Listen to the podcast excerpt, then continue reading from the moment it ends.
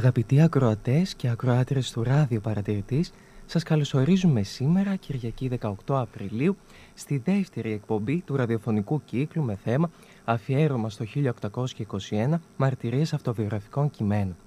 Ένα πρωτότυπο αφιέρωμα που συνδιοργανώνει το Τμήμα Ελληνικής Φιλολογίας του Δημοκρίτου Πανεπιστημίου Θράκης και ο παρατηρητής της Θράκης επαφορμή των 200 χρόνων από την Εθνική Παλιγενεσία.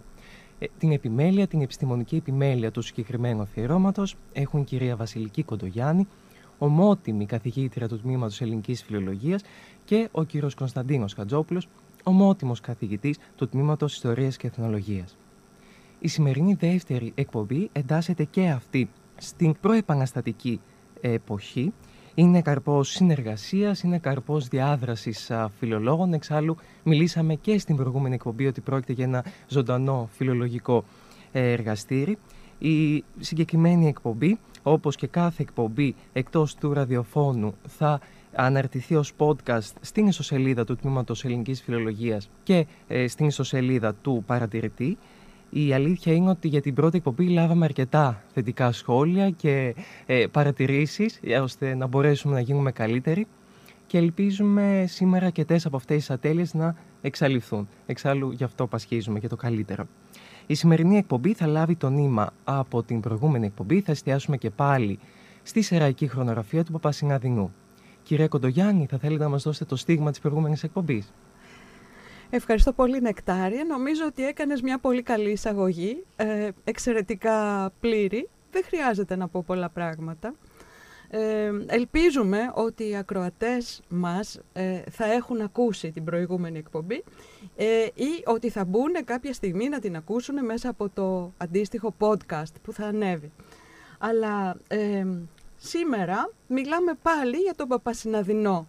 Ε, να πούμε δύο λόγια νεκτάρια για αυτόν. Λες λίγο.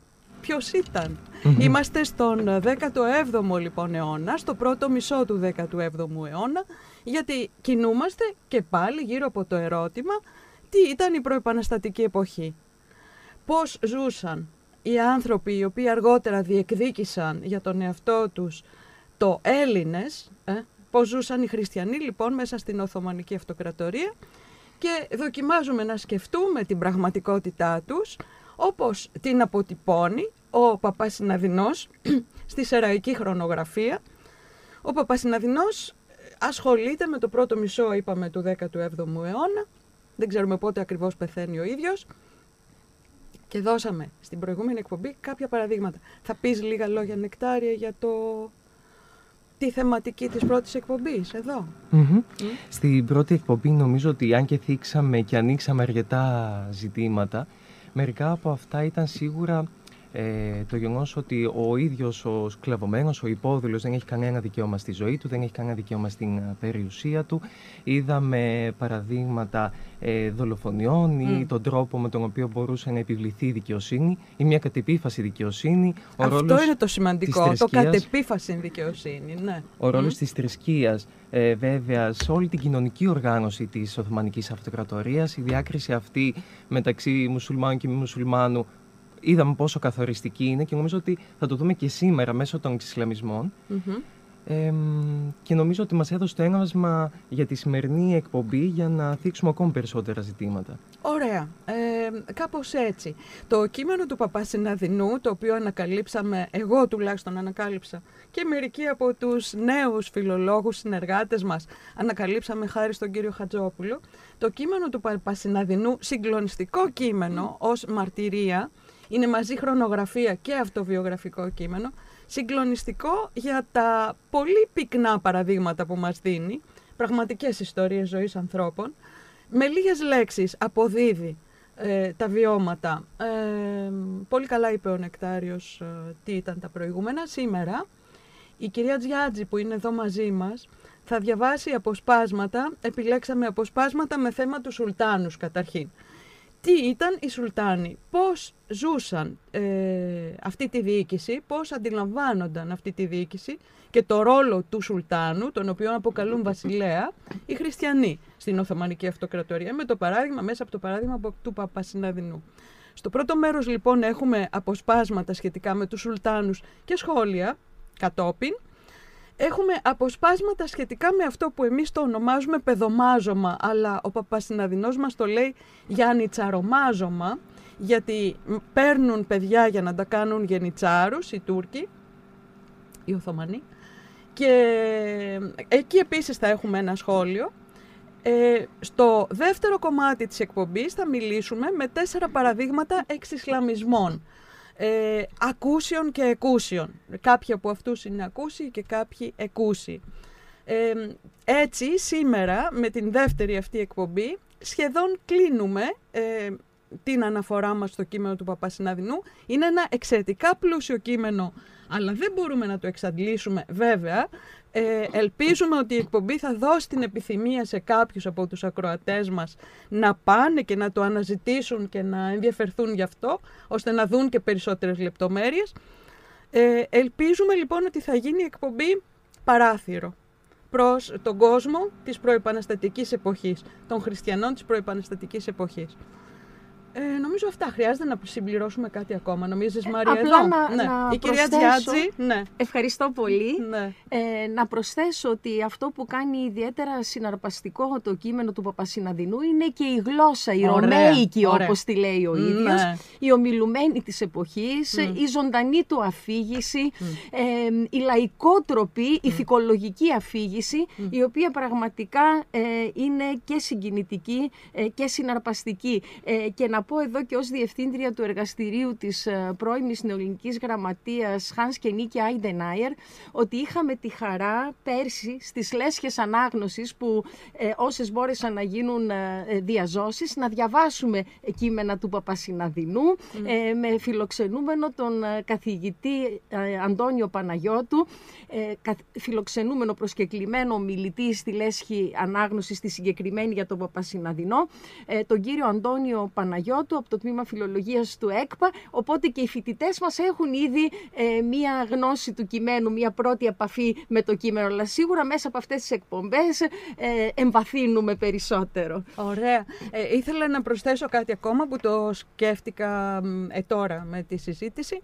Θα πρέπει ίσως να, σε αυτό το σημείο να πούμε, Νεκτάρια, ότι ε, μ, σε- εσύ ήσουνα στην πρώτη εκπομπή αυτός από τους φοιτητές μας, από τους ε, μεταπτυχιακούς ε, φοιτητές μας και υποψήφιους διδάκτες που έχει μέσα η ομάδα. Εσύ ήσουν αυτός που έλαβε μέρος. Σήμερα παίρνουν μέρος άλλοι δύο από τους φοιτητές του τμήματός μας, η Θεόπη Πολυζωίδου που είναι απόφυτος του μεταπτυχιακού νεοελληνικής φιλολογίας και υποψήφια διδάκτορας νεοελληνικής φιλολογίας και ο Αλέξανδρος Τηλιανίδης, αυτός από τη Λίμνο όπου εργάζεται ως αναπληρωτής καθηγητής, ο Αλέξανδρος Τηλιανίδης τηλεφωνικά δηλαδή, είναι και αυτός απόφυτος του μεταπτυχιακού της ε, νεοελληνικής φιλολογίας και υποψήφιος Δεν έχει διδάκτορας. αποφοιτήσει Δεν έχει ακόμα, αποφοιτήσει είναι ακριβώς. ταυτόχρονα. Θέλω να πω εδώ ότι μπαίνουν στο, στο σχέδιο, όπως ε, ανέφερε και η πρόεδρος στην προηγούμενη εκπομπή.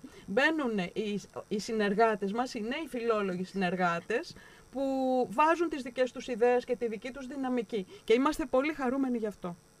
Ευχαριστούμε πολύ.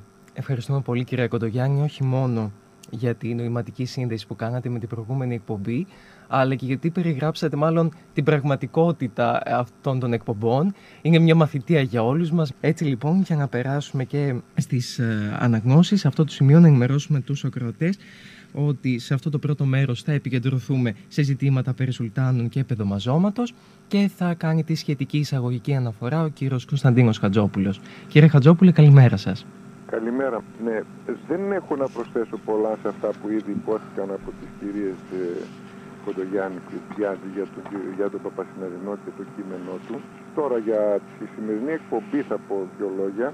Θα πω ότι επιλέξαμε αποσπάσματα από το έργο του Παπασυναρινού, το χρονικό, ε, που αφορούν, τα αποσπάσματα αυτά αφορούν στο Γιάννη Τζαρομάζωμα, τους Σουλτάνους και στους εξισλαμισμούς. Ε, έχουν μια λογική σειρά αυτά τα αποσπάσματα και θα φανεί αυτό από την συζήτηση, από τα σχόλια και τη συζήτηση που θα κάνουμε στη συνέχεια. Για να μην χάνουμε όμως χρόνο, ε, προτείνω να δώσετε το λόγο στην κυρία Τζιάτζη να διαβάσει το, τα πρώτα αποσπάσματα για το Βασιλέα για να κερδίσουμε χρόνο και να έχουμε τη δυνατότητα να τα σχολιάσουμε. Φυσικά. Ευχαριστώ. Κύριε Τζιάτζη, πρόεδρος και καθηγήτρια του Τμήματος Ελληνικής Φιλολογίας θα αναγνώσει μερικά αποσπάσματα και θα μας δώσει μερικά σχόλια από τον Παπασυναδινό. Ευχαριστώ πολύ. Το αυτό χρόνο, δηλαδή το 1622, τον Μάιον μήναν έκαναν επανάσταση όλοι οι Γιαννιτσάροι και οι Σπαχίδες, οι Σπαχίδες είναι στρατιωτικοί υπείς, και όλη η πόρτα, δηλαδή η Οθωμανική πύλη, ο Σουλτανικός οίκος, κατά τον Σουλτάν Οσμάνη. Και έκαμαν τέρατα και σημεία και χάλασαν τον Βεζίρι και έπνιξαν και τον Σουλτάν Οσμάνη. Και έκαμαν αυτήν την μεγάλη παρανομίαν, όπου ποτέ τους εις το γένος τους δεν το έκαμαν. Κρίμα εις αυτούς και κρίμα εις τον βασιλέα των νεούτζικων και έμορφων. Πρεπόν είναι όλοι μας να τον λυπηθούμεν και βασίλευσεν χρόνους έξ. Και πάρα αυτά, αυτόν τον μήναν, έκαμαν νέον βασιλέα, τον Σουλτάν Μουσταφά, άνθρωπον έξωφρενών.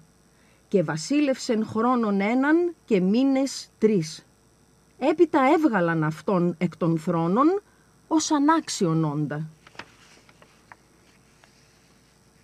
Έτος 7.132 αποκτήσεως κόσμου, δηλαδή 1623 από τη γέννηση του Χριστού. Εν μηνύ Σεπτεμβρίο έγινε νέος βασιλεύς, ο Σουλτάν Μουράτης, και ήταν ως 15 χρονών και βασίλευσεν χρόνους 16 και μήνας 5. Και εις τους πρώην βασιλείς ήταν μεγάλη αδικία εις όλων των κόσμων και πολυαρχία και αυτός εχάλασεν τους καφενέδες εις όλων των κόσμων, ομοίως και το τιτούνι, δηλαδή το κάπνισμα. Και δεν το έπινεν την άστο καθόλου, διότι πολλούς έχασεν άνδρες και γυναίκες έως να πάυσουν. Ομοίως και όσοι ήταν τύρανοι, κάντε βεζίριδες, κάντε πασιάδες, κάντε μουφτίδες, δηλαδή ιεροδίκες, κάντε κατηλεσκέριδες, δηλαδή στρατοδίκες, κάντε κατίδες, δικαστές, κάντε πέγιδες, άλλοι ανώτεροι αξιωματούχοι, κάντε αγάδες, κάντε γιανιτσάραγε, γιανιτσάραγε δηλαδή διοικητές της φρουράς των γενιτσάρων και ο ταπασίδες, θαλαμάρχες και ζορπαπασίδες. Οι ζορπαπασίδες είναι διοικητές του σώματος των ατάκτων. Άλλους έκοφτεν, τους έσφαζε, δεν έλειπε ημέρα να μην κόψει κανέναν. Και έτσι τον ετρώμαξαν όλοι οι Τούρκοι και ήταν πάσα ημέρα αποθαμένοι από τον φόβον τους, διότι παραστορίζονταν, δηλαδή μεταμφιεζόταν και περπάτιεν πάσαν ημέραν και μαθήνισκεν τα πάντα. Και όλες οι δουλείες της βασιλείας μοναχώς τα εκείταζεν. Και έτσι έπαυσαν οι αδικίες.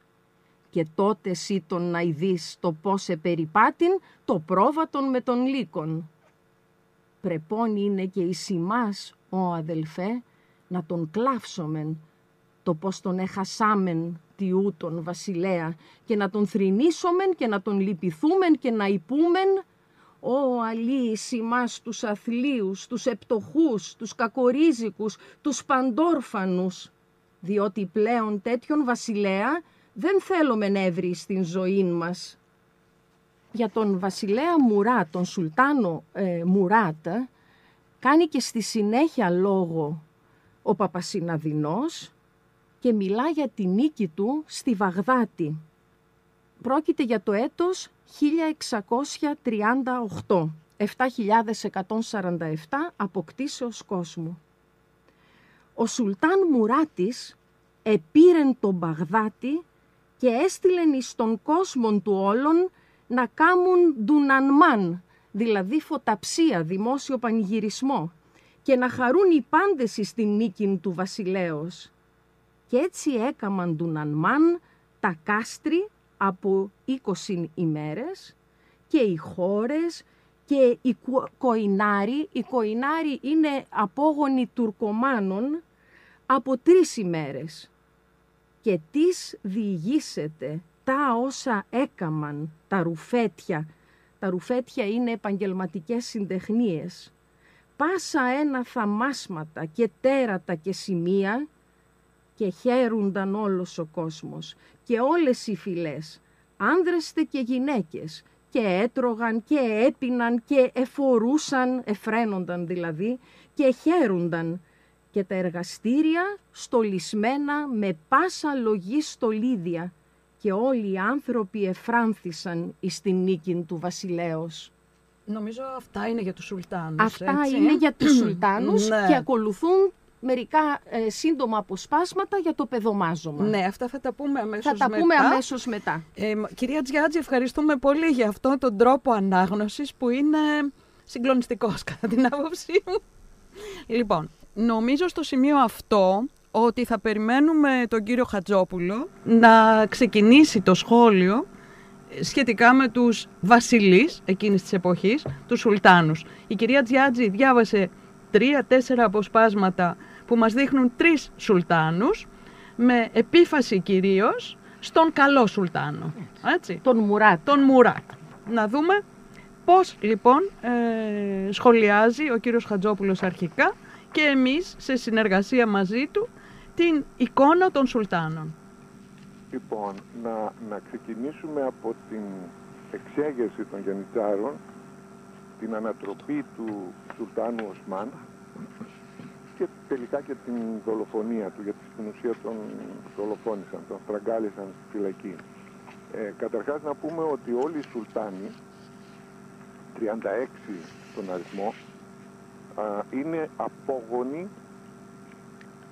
του Οσμάν του πρώτου, ο οποίος βασίλευσε γύρω στο 1300, για να μην ε, πω σε λεπτομέρειες είναι σε ευθεία γραμμή απόγονή του από την πλευρά του πατέρα φυσικά. Αυτό δεν μπορούσε να ξεπεραστεί. Έπρεπε ο Σουλτάνος να είναι απόγονος του Οσμάν. Γι' αυτό ακριβώς και ονομάζεται και Οθωμανική Αυτοκρατορία. Η Οθωμανική Αυτοκρατορία είναι, αν μου επιτρέπετε την έκφραση, προσωποπαγές κράτος. Είναι κράτος της δυναστείας του Οσμάν. Αυτό είναι. Τώρα, ε, παρόλα αυτά έχουμε εξεγέρσεις. Έχουμε και εξεγέρσεις και δολοφονίες ε, Σουλτάνου. Δεν είναι ο μόνος ο Οσμάν. Αργότερα έχουμε και τον Μουσταφά, έχουμε και τον Σελίμ. Έχουμε τέτοιες εξεγέρσεις, κυρίως των Γενιτσάρων. Γιατί οι Γενίτσαροι; Γιατί οι Γενίτσαροι είναι ο προσωπικός στρατός του Σουλτάνου. Οι Σπακίδες δεν ήταν ο προσωπικός ε, στρατός του. Ήταν η, είπε η κυρία Τζιάτζη ότι είναι η έφυπη. Είναι ένα είδος εντός εισαγωγικών υποτών. Δηλαδή είναι στρατιωτικοί στρατιώτες, ε, οι οποίοι όμως ζουν στη, κυρίως στην επαρχία και δεν ανήκουν στο στον προσωπικό στρατό του Σουλτάνου. Ο προσωπικός στρατός του Σουλτάνου είναι οι γενίτσαροι. Αυτοί λοιπόν έκαναν τις εξεγέσεις και αυτοί σε όσες περιπτώσεις βέβαια έχουμε τέτοια φαινόμενα και ανέτρεπαν τον Σουλτάνο. Τώρα, εδώ πέρα από την ανατροπή του Σουλτάνου που είναι σπάνιο φαινόμενο αλλά το έχουμε, το έχουμε συναντήσει όχι μία φορά να σημειώσω ότι κάτι που είναι πολύ χαρακτηριστικό τους Σουλτάνους ή τους πρίγκιπες τους στραγγάλιζαν, δεν τους αποκεφάλιζαν. Τους στραγγάλιζαν. Και αυτό γιατί δεν επιτρεπόταν να χυθεί το αίμα ε, των απογόνων του Οσμάν. Τώρα, να κάνω αναφορά στον, ε, στον όρο βασιλεύς που χρησιμοποιεί ο Παπασυναδεινός που είναι εξαιρετικά ενδιαφέρον γιατί βασιλεύς ήταν πάντοτε ο χριστιανός βασιλεύς της Κωνσταντινούπολης. Η χρήση λοιπόν του όρου δείχνει ξεκάθαρα ότι οι χριστιανοί υπήκοοι των Σουλτάνων τους αναγνώριζαν ως βασιλείς.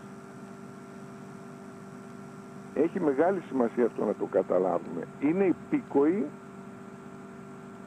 του Σουλτάνου μεν, ο οποίος είναι μουσουλμάνος, αλλά τον αναγνωρίζουν ως νόμιμο ηγεμόνα. Και αυτό έγινε διότι ευθύς εξ αρχής από την άλωση της Κωνσταντινούπολης οι Ορθόδοξη Εκκλησία, το Πατριαρχείο, αναγνώρισε τους Σουλτάνους ως νόμιμους ηγεμόνες. Ένα δεύτερο, τρίτο μάλλον στοιχείο, είναι το ότι βλέπουμε εδώ που αναφέρεται στον ε, Μουράτ και στο, με, με πόση σκληρότητα αντιμετώπιζε, αντιμετώπιζε τους αξιωματούχους του οι οποίοι όμως προέβαιναν σε αδικίες, δηλαδή ο Σουλτάνος απονέμει δικαιοσύνη. Γι' αυτό και στο Τόπκαπι, στο, στο παλάτι των Σουλτάνων, ακόμα και σήμερα υπάρχει ο λεγόμενος πύργος της δικαιοσύνης, ότι δίθεν από εκεί πάνω ο Σουλτάνος έβλεπε σε όλη του την αυτοκρατορία και επενέβαινε σε όσες περιπτώσεις παραβιαζόταν το δίκαιο. Τη δικαιοσύνη λοιπόν την απονέμει ο ηγεμόνας. Εκεί καταλήγει. Και να κάνω εδώ μία αναφορά ότι πέρα από τους τοπικούς δικαστές, τον Καδί και τα λοιπά, οι υπήκοοι είχαν δικαίωμα, εάν θεωρούσαν τον εαυτό τους αδικούμενο, να καταφύγουν στην Κωνσταντινούπολη, να μπουν στο Τόπκαπι, στην πρώτη αυλή που επιτρεπόταν η είσοδος βέβαια των υπηκών, γιατί στις άλλες δεν επιτρεπόταν, και να προσπέσουν στο Σουλτάνο ζητώντας δικαιοσύνη. Αυτό βέβαια δεν συνέβαινε πάντοτε, είναι ευνόητο, το καταλαβαίνει ο καθένας. Και ένα τρίτο στοιχείο που θέλω να αναφέρω είναι για αυτόν, για αυτόν τον Ντουνανμά, για αυτή τη γιορτή που έγινε για την νίκη του βασιλέως. Έχει μεγάλη σημασία να καταλάβουμε ότι συμμετείχαν και οι χριστιανοί σε αυτό. Μιλάει ο Παπασυναδεινός για τα ρουφέτια, δηλαδή για τις συντεχνίες, μιλάει για τα εργαστήρια κτλ. Συμμετείχαν όλοι. Ε, θεωρεί το νίκη του βασιλέως. Δεν έχει σημασία αν ήταν μουσουλμάνος. Και μια παρένθεση. Μέσα στο στρατό του υπήρχαν και χριστιανοί σπαχίδες. Υπήρχαν δηλαδή και σπαχίδες έφυποι στρατιώτες, οι οποίοι ήταν χριστιανοί στο θρήσκευμα. Έχουμε τέτοιες μαρτυρίες μέχρι και τον 16ο αιώνα, ίσως και λίγο αργότερα. Επομένως, μη θεωρούμε, δεν πρέπει να θεωρούμε τα πράγματα άσπρο-μαύρο για την εποχή εκείνη. Υπάρχει βέβαια ξεκάθαρα η κυριαρχία των μουσουλμάνων, υπάρχει ξεκάθαρα η κυριαρχία του Ισλάμ ως θρησκείας, αλλά από εκεί και πέρα υπάρχει και η ανοχή εκ μέρους των Οθωμανών και η αποδοχή ως ένα βαθμό εκ μέρους των χριστιανών. Επομένως ο Σουλτάνος για τους χριστιανούς ήταν ο βασιλεύς, ανεξάρτητα αν ήταν μουσουλμάνος. Και ως βασιλεύς ήταν αυτός ο οποίος έπρεπε να απονέμει δικαιοσύνη κυρίως, δηλαδή να τους προφυλάσει από τις αδικίες που ήταν, όπως είδαμε και την προηγούμενη φορά, ήταν καθημερινό φαινόμενο. Σε αυτά ήθελα να σταματήσω και να ακούσω τις ερωτήσεις όταν θα έρθει η ώρα. Ευχαριστώ πολύ. Πολύ σημαντική η τοποθέτησή σας και η σύνδεση με την προηγούμενη εκπομπή. Προς επίρρωση όμως όλων όσων αναφέρθηκαν, η κυρία Τζιάτζη θα αναγνώσει σχετικά αποσπάσματα. Πριν περάσουμε στην ε, ανάγνωση για, τα, για το παιδομαζωμα ε, θα ήθελα να ευχαριστήσω τον κύριο ε, Χατζόπουλο για αυτή την ωραία εισαγωγή και τις διευκρινήσεις ε, που έδωσε. να προσθέσω για τους παχίδες ότι ήταν κάτοχοι Τιμαρίου και ήταν υποχρεωμένοι σε περίπτωση περίπτωση ανάγκης να στρατεύονται ε, με τον ε, Σουλτάνο φέρνοντάς το έναν αριθμό υπέων ή πεζών ανάλογα με τα έσοδα του τιμαρίου τους. Και ε, για να σχολιάσω και αυτόν τον όρο ε, βασιλεύς ε, ε, που πολύ ωραία τον σχολίασε ο κύριος Χατζόπουλος. Εμένα με πήγε πίσω στους ιστορικούς της Αλώσεως κύριε Χατζόπουλε όπου βλέπουμε ότι κάποιοι από αυτούς, όχι όλοι χρησιμοποιούν τον όρο βασιλεύς για τον Σουλτάνο έτσι, για τον Μωάμεθ, τον Πορθητή βέβαια. Και αυτός που τον χρησιμοποιεί κυρίως είναι ο Κριτόβουλος ο, ο οποίος Κριτόβουλος ξέρουμε ότι γράφει κατά παραγγελία του Σουλτάνου, την ιστορία του, βρίσκεται στην αυλή του Σουλτάνου, οπότε κατά κάποιο τρόπο κατά και επειδή φοβάται ε, και για την ζωή του, τον αποκαλεί βασιλέα. Ενώ ο Δούκας, για παράδειγμα, ε, για να αναφέρω έναν άλλον ιστορικό της Αλώσεως, τον αποκαλεί τύρανο. Ε, εδώ βέβαια ε, τα πράγματα είναι όπως τα είπατε, τον αναγνωρίζουν οι υπήκοοι ως βασιλέα τους ε, και χρησιμοποιούν αυτόν τον όρο για τους σουλτάνους. Να δώσω το λόγο στην ε, ε, αγαπημένη την κυρία Κοντογιάννη να κάνει και εκείνη τα σχόλιά της. Ναι. Ευχαριστώ κυρία Τζιάτζη. Ευχαριστώ Μαρία μου. Λοιπόν, ε, σκέφτομαι ε, τους καλούς και τους κακούς σουλτάνους. Σκέφτομαι ότι μοιάζουν ως προς τον τρόπο με τον οποίο ενεργούν. Δηλαδή και ο καλός σουλτάνος ε, όλους τους άδικους ε, τους οποίους διαπιστώνει να κινούνται μέσα στο σύστημα της εξουσίας του, τους θανατώνει. Και ε, ο τρόπος με τον οποίο κυβερνά έχει ως κεντρικό άξονα το φόβο. Επειδή τον φοβούνται, γι' αυτό ε, μένουν κατά το δυνατόν δίκαιοι. Αλλά επανερχόμαστε στο ζήτημα της δικαιοσύνης που μας απασχόλησε στην πρώτη εκπομπή. Ο Σουλτάνος λοιπόν εξασφαλίζει ή πρέπει να εξασφαλίζει τη δικαιοσύνη, την καλή ε, συναρμογή των στοιχείων του πολιτεύματος, αλλά βασικός στέλεχος σε αυτό το πολίτευμα είναι ο φόβος όλων. Ε, δεν μπορούμε να το ξεχάσουμε. Αυτά είναι τα πράγματα που θα ανατραπούν αργότερα ε, με την Επανάσταση, έτσι, τη δική μας. Έτσι, έτσι ακριβώς. Ναι. Και είναι πολύ σημαντικό, ε, ε, αυτά, είναι σημαντικά αυτά που υπόθηκαν για τον Σουλτάνο, τον Μουράτ τον Τέταρτο, ε, ο οποίος ε, λέγεται ότι είχε σαν σύνθημά του τίποτα δεν προάγει τόσο τα πράγματα όσο οι εκτελέσεις. και βέβαια ε, οι εκτελέσεις, ευτυχώς, ευτυχώς οι εκτελέσεις που έκανε ναι. αφορούσαν τους διεφθαρμένους αξιωματούχους του. Έτσι. Ναι. Αυτούς οι οποίοι ε, διακρίνονταν από την διοικητική διαφθορά ή την στρατιωτική ανικανότητα όπως ε, και σε άλλες περιπτώσεις. Ναι. Ευτυχώς είχε έντονο το αίσθημα της δικαιοσύνης ε, απέναντι στους υπηκόους και, και αυτό οι χριστιανοί τον αγάπησαν ναι. τόσο πολύ και γι' αυτό και τονίζει και ο Παπασυναδεινός ε, πόσο θρύνησαν για το ναι. χαμό του. Και ναι επειδή ήξεραν ότι δεν θα ξαναείχαν τέτοιον δίκαιο mm. ηγεμόνα, σουλτάνο, έτσι. Και φαντάζομαι και γι' αυτό συμμετείχαν και με τόση χαρά και στη νίκη του στη βασιλέα, στη γιορτή αυτή, ναι. την, ε, το δημόσιο πανηγυρισμό, ε, για να τιμήσουν ε, τον καλό βασιλέα, τον καλό ε, σουλτάνο τους. Ωραία.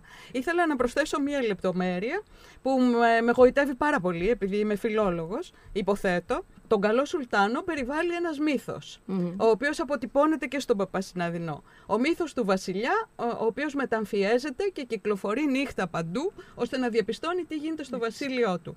Όμως, ε, πρέπει να θυμηθούμε ότι αυτός ο μύθος προέρχεται από τις χίλιες και μία νύχτες και είναι ο μύθος του Χαρούν Αλ Ρασίντ, του, του Σουλτάνου, του βασιλέα των βασιλέων, ας πούμε, ο οποίος κυκλοφορεί τις νύχτες με το βεζίρι του Γιαφάρ παντού και μαθαίνει τα πάντα από πρώτο χέρι, μόνος του.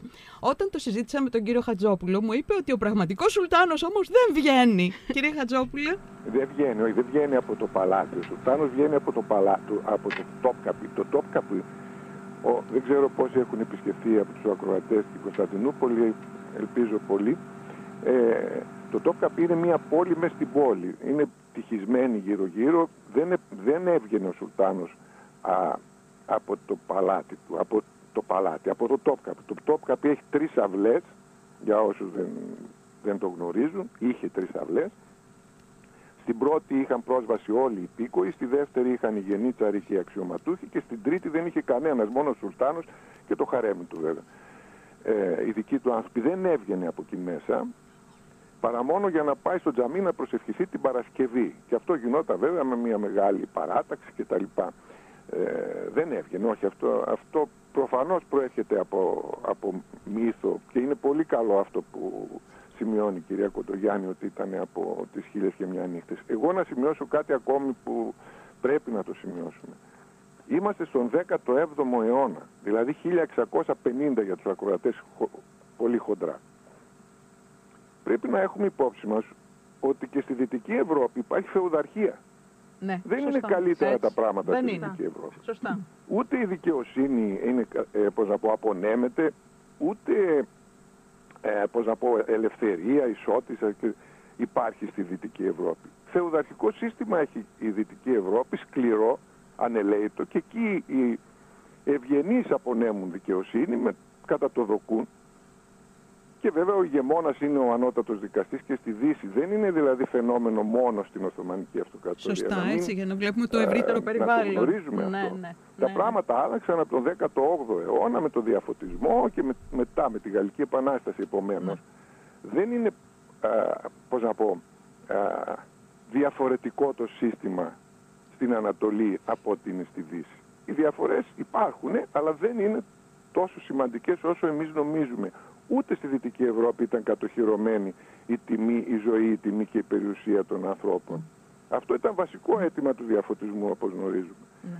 Επομένως, μην μας εκπλήσει το ότι αυτά συνέβαιναν στην Οθωμανική Αυτοκρατορία. Δεν, δεν, υπάρχει, δεν υπάρχουν μεγάλες διαφορές στην φεουδαρχία, την Ανατολική από τη Δυτική. Υπάρχουν σε άλλα πράγματα, αλλά εδώ όχι σε αυτά. Επομένως, ε, πρέπει να το έχουμε υπόψη μας. Δεν ζούσαν καλύτερα δηλαδή οι αγρότες ε, στην ε, Δυτική Ευρώπη. Δεν ζούσαν καλύτερα από ό,τι ζούσαν ε, στην Ανατολή. Η διαφορά η μεγάλη είναι ότι στην Ανατολή ο ηγεμόνας είναι μουσουλμάνος, κυρίαρχη θρησκεία είναι το Ισλάμ και κατά συνέπεια οι χριστιανοί υφίστανται μία δεύτερη εντός εισαγωγικών καταπίεση λόγω θρησκείας. Αυτό πρέπει να το έχουμε υπόψη μας. Ευχαριστώ. Ωραία. Η κυρία Τζιάτζη θέλει να κάνει ένα μικρό σχόλιο και Ένα θα σύντομο- κλείσουμε αυτό το κομμάτι. Ναι. Ευχαριστώ κυρία Κοντογιάννη. Ένα σύντομο σχόλιο για την δύναμη που έχουν τελικά οι γενίτσαροι. Ε, γιατί ο Οσμάνο δεύτερος ανατράπηκε θέλοντας να διαλύσει τους ε, γενιτσάρους. Γι' αυτό αυτοί επαναστάτησαν, τον ακροτηρίασαν, το διαπόμπεψαν στους δρόμους της Κωνσταντινούπολης και στο τέλος τον φυλάκισαν όπως είπε ο κύριος Χατζόπουλος στο Γεντή Κουλέ όπου αργότερα τον έπνιξε ο Μέγας Βεζίρης Νταούτ Πασάς με βοηθό του ε, τον αστυνόμο και Λεντέρογλου. Αλλά και δύο λόγια και για τον Μουσταφά, αυτόν τον έξω φρενών όπως τον λέει ο ωραία Παπασυναδεινός ή όπως τον σχολιάζει ο Καφταντζής ε, ε, στη δική του έκδοση ως ε, ηλίθιος σουλτάνο. Βλέπετε ότι ε, δεν ανέχονταν τέτοιους σουλτάνους ούτε οι Τούρκοι, έτσι, ούτε οι Οθωμανοί. Ε, ο Σουλτάνος Μουσταφά ο πρώτος ανέβηκε στο θρόνο για πρώτη φορά το 1618 και μετά τρεις μήνες εκθρο- εκθρονίστηκε από γενιτσάρους πάλι, Πάλι. για να δείξω την δύναμη που έχουν οι γενίτσαροι. Για το λόγο αυτό που αναφέραμε, ότι ήταν έξω φρενών, ε, ανίκανος δηλαδή ε, να βασιλεύσει. Ξανανέβηκε στο θρόνο όπως είδαμε για δεύτερη φορά μετά τη δολοφονία του Οσμάν το 1623, ε, το 1622 συγγνώμη, αλλά έμεινε μόνο έναν χρόνο στην εξουσία. Το 1623 καθαιρέθηκε πάλι για τον ίδιο λόγο, ως ανάξιος όν. Έτσι. Και αυτό νομίζω πρέπει να το επισημάνουμε για να ε, μιλήσουμε και για τους τρεις ηγεμόνες που έχουμε δει.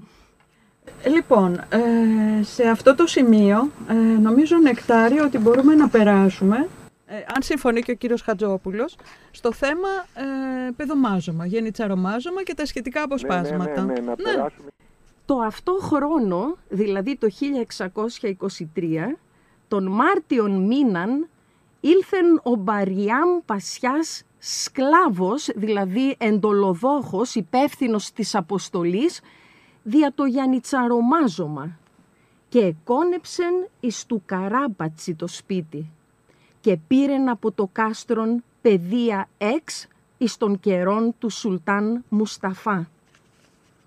Το αυτό χρόνο, δηλαδή το 1637, να τονίσουμε εδώ μετά από 15 χρόνια από το προηγούμενο παιδομάζωμα, Δεκεμβρίο 27η ήλθεν ο σκλάβος, ο εντολοδόχος, ο Ντεβίσαγας, δια το Γιαννιτσαρομάζωμα εις τα Σέρας και εκόνεψεν εις του Παπακομνιανού το σπίτι, εις του Καράπατσι και επήρεν από το κάστρον παιδεία πέντε και έγιναν έξοδα τα πάντα, οι ολότοι, άσπρα 220.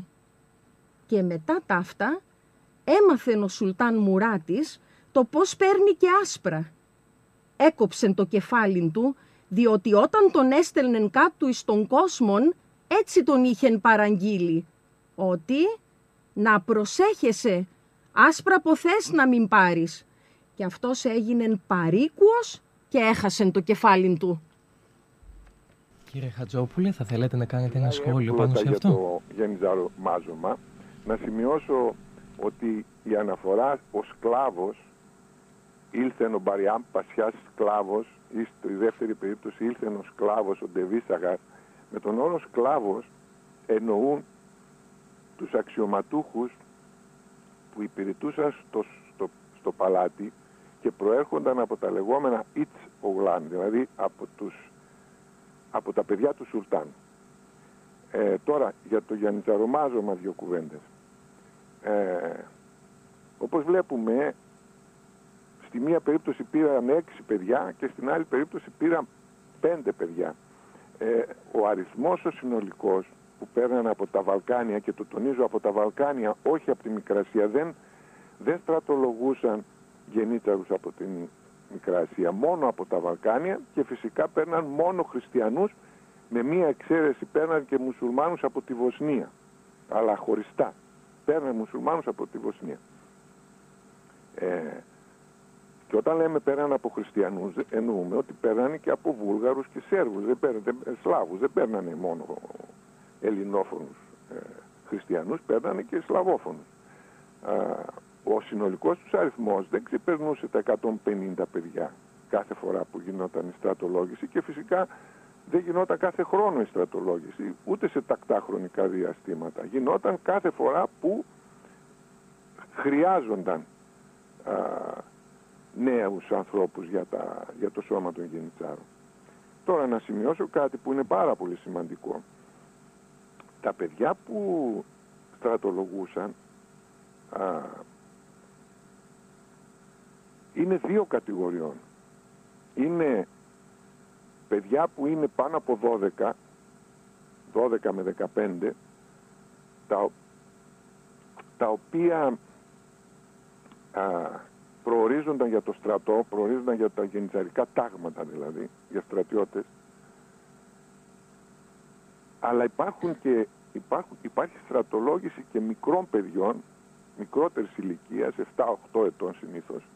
Αυτά είναι πολύ λίγα όμως, τα οποία στρατολογούνται για να καταλήξουν στο παλάτι του Σουλτάνου, στο περιβόητο Εντερούν, μια σχολή που λειτουργούσε μέσα στο παλάτι και από την, από την οποία, η απόφυτη της οποίας μάλλον, γίνονταν ανώτεροι αξιωματούχοι του κράτους.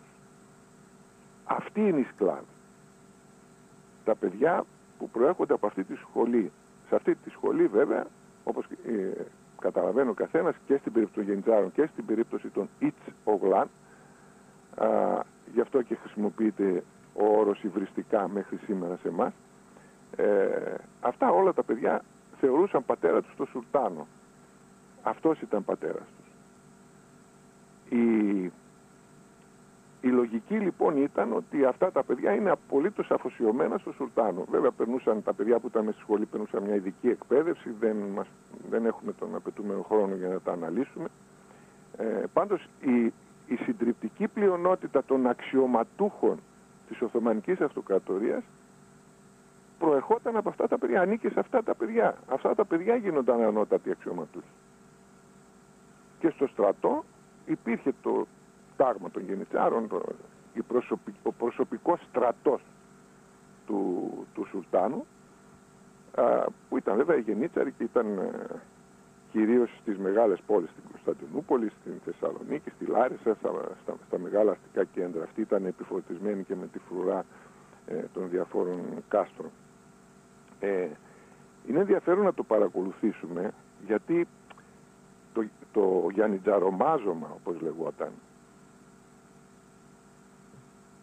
τελειώνει γύρω στο 1700 για να μην σας λέω ακριβώς, 1705 έχουμε την τελευταία στρατολόγηση. Τελειώνει το γεννηταρομάζωμα. Σταμάτησαν δηλαδή να στρατολογούν για, το, για τα τάγματα των γενιτσάρων, όχι όμως για την σχολή, για το εντερούν. Σταμάτησαν να στρατολογούν από το 1700 περίπου. Και αυτό βέβαια ε, έχει την εξήγησή του γιατί οι μουσουλμάνοι θέλουν να στέλνουν, στέλνουν τα δικά τους τα παιδιά στο, στο τάγμα των γενιτσάρων. Ήταν, πώς να πω, επίλεκτο σώμα με πολλά προνόμια. Δεν δέχονταν να πηγαίνουν τα παιδιά των χριστιανών, να στρατολογούνται τα παιδιά των χριστιανών και τα παιδιά τα δικά τους να μην έχουν δικαίωμα να, να στρατολογηθούν στο πιο επίλεκτο σώμα με τα πολλά προνόμια που είχαν οι γεννήτσαροι. Σταματάει λοιπόν γύρω στο 1700 και οι γεννήτσαροι καταργούνται το 1826 αναφέρομαι σε αυτό που είπε η κυρία Τζιάτζη ότι επιχείρησε ο, ο, ο Οσμάν να διαλύσει το τάγμα των Γιαννιτσάρων. Δεν μπόρεσε γιατί εξεγέρθηκαν η τελική κατάργηση γίνεται το 1826 κατά τη διάρκεια της ελληνικής επανάστασης παρακαλώ. Τους καταργεί ο Μαχμού το δεύτερος ο Σουλτάνος και μάλιστα βιαίως φέρεται ότι σκότωσε περίπου 15.000 γεννήτσαρους στην Κωνσταντινούπολη. Έβαλε, αυτό που θα πω είναι κυριο, κυριολεκτικά ήταν έτσι, έβαλε το πυροβολικό και βομβάρδιζε τα στρατόπεδα και εξόντωσε περί τις 15.000 γενιτσάρους μέσα στην Κωνσταντινούπολη. Εκεί διαλύθηκε το, το, το τάγμα των γενιτσάρων. Και μία ακόμη επισήμαση την οποία πρέπει να έχουμε υπόψη μας. Οι γενίτσαροι εξισλαμίζονταν βέβαια όταν στρατολογούνταν αλλά δεν γίνονταν ορθόδοξοι μουσουλμάνοι, γίνονταν μπεκτασίδες οι οποίοι ε, δεν ήταν ακριβώς Ορθόδοξοι ε, μουσουλμάνοι. Και το τάγμα των Μπεκτασίδων καταργήθηκε ε, μαζί με την κατάργηση των γενιτσάρων. Α, και η τελευταία επισήμαση έχει να κάνει με τη διαφθορά. Θα το προσέξατε ότι ο ένας, ε, ο σκλάβος, ο Ντεβίσαγας, στη δεύτερη περίπτωση, α, έπαιρνε χρήματα. Δηλαδή δωροδοκούνταν. Ναι. η, η δωροδοκία πρέπει να είναι δύο, ήταν δύο ειδών. Η μία, από τη μία πλευρά μπορεί να τον δωροδόκησαν χριστιανοί να μην πάρει τα παιδιά τους και η δεύτερη περίπτωση είναι να τον δωροδόκησαν μουσουλμάνοι για να πάρει τα παιδιά τους. Και στις δύο περιπτώσεις βέβαια το, το έμαθε ο, ο Μουράτ ο Σουλτάνος και τον αποκεφάλισε. Όπως βλέπετε δεν έγινε παρήκουος και έχασε το κεφάλι του. Mm. Τέλος, αυτή ήταν η δικαιοσύνη, ναι. δεν υπήρχε. Απόλυτη και άμεση. Ούτε, ούτε διαδικασία δικαστηρίου. Διαδικασία μηδέν.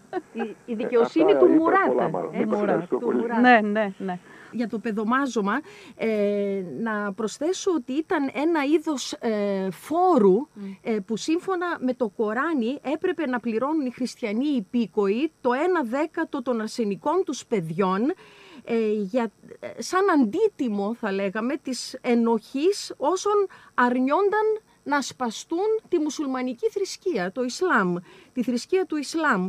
Ε, και βέβαια δεν έπαιρναν ε, οποιαδήποτε παιδιά. Ε, έχουμε μαρτυρίες ότι έπαιρναν τα καλήμορφα, όπως λένε τα κείμενα της εποχής, τα αρτιμελή, αυτά που είχαν τη δυνατότητα να πολεμήσουν, σωματικά δηλαδή ήταν και όμορφα και ικανά. Και αυτό που ανέφερε ο κύριος Χατζόπουλος ότι δεν γινόταν κάθε χρόνο το παιδομάζωμα, ευτυχώς κατά άλλους περιηγητές ε, γινόταν κάθε τέσσερα με πέντε χρόνια. Ε, ένας νετός πρέσβης στην Κωνσταντινούπολη, ο Μπερναρντή, γράφει ότι αυτό γινόταν κάθε δύο ή τρία χρόνια. Ε, πάντως ε, νομίζω ότι δεν τους συνέφερε ε, και οικονομικά από κάποια στιγμή και μετά. Γι' αυτό και το κατάργησαν το παιδομάζωμα οι Τούρκοι. Έτσι. Και έχουμε και άλλες περιγραφές πώς τα έντυναν αυτά τα παιδιά, με τι ε, ποδήρι, σχητώνες, μασημένια κουμπιά και κεφαλοδέσια, ε, γούνινα ε, κτλ. κτλ. Έχουμε πολύ ωραίες περιγραφές. Η τελευταία από τον Ευλιά Τσελεμπή, ε, με, τα μέσα του 17ου αιώνα, το γνωστό του οδηπορικό ε, και ειδικά για τα σεριοτόπουλα το αναφέρει αυτό. Έχει μια ερώτηση η Θεόπη, μάλλον προς τον κύριο Χατζόπουλο. Ε, θα ήθελα να δούμε, ε, όπως ανέφερα, τον ο, τρόπο με τον οποίο αποτυπώθηκε διαφορά στη συλλογική, διαφορετικά στη συλλογική μνήμη το γενιτσαρομάζωμα. Ε, ουσιαστικά αυτή τη στιγμή εσείς μας δώσατε μια διαφορετική όψη του νομίσματος και ίσως θα έπρεπε να δοκιμάσουμε να εξηγήσουμε και στους ακροατές για ποιο λόγο υπάρχει μια τόσο ε, αρνητική εικόνα για το παιδομάζωμα σήμερα. Σε εμάς, τους Έλληνες, ναι. έτσι. Ναι. Mm-hmm. Για το μύθο του παιδομαζώματος δηλαδή. Ναι, ναι να το ξεκαθαρίσουμε και πάλι. Πρώτα απ' όλα ε, να, να ξεκαθαρίσω κάτι, να διευκρινίσω μάλλον ορισμένα πράγματα. Το γενιτσαρομάζωμα ε, ξεκινάει από πολύ νωρίς, ξεκινάει από το 14ο αιώνα και έχει να κάνει δεν είναι, καταρχάς δεν είναι από, δεν μαζεύουν παιδιά, παίρνουν το, ο, Σουλτάνος έχει το δικαίωμα να, να πάρει το, στην υπηρεσία του το 1 πέμπτο των εχμαλώτων. Δηλαδή σε, μετά από κάθε μάχη όταν μοιράζουν τα λάφυρα, το 1 πέμπτο των λαφύρων σύμφωνα με, το, με τον Ιερό Δίκαιο ανήκει στον γεμόνα, ανήκει στον Σουλτάνο. Ε, μέσα στα λάφυρα, τα λάφυρα είναι άψυχα και έμψυχα, είναι και οι εχμάλωτοι. Ο Σουλτάνος λοιπόν έχει δικαίωμα να, να επιλέξει το 1 πέμπτον των εχμαλώτων να το πάρει ο ίδιος. Τώρα αυτό είναι μια μεγάλη ιστορία που θα μας φάει όλη την ώρα. Γιατί τους ναι. παίρναν τους δούλους, τους πέραν ναι. για να τους πουλήσουν στα σκλαβοπάζαρα.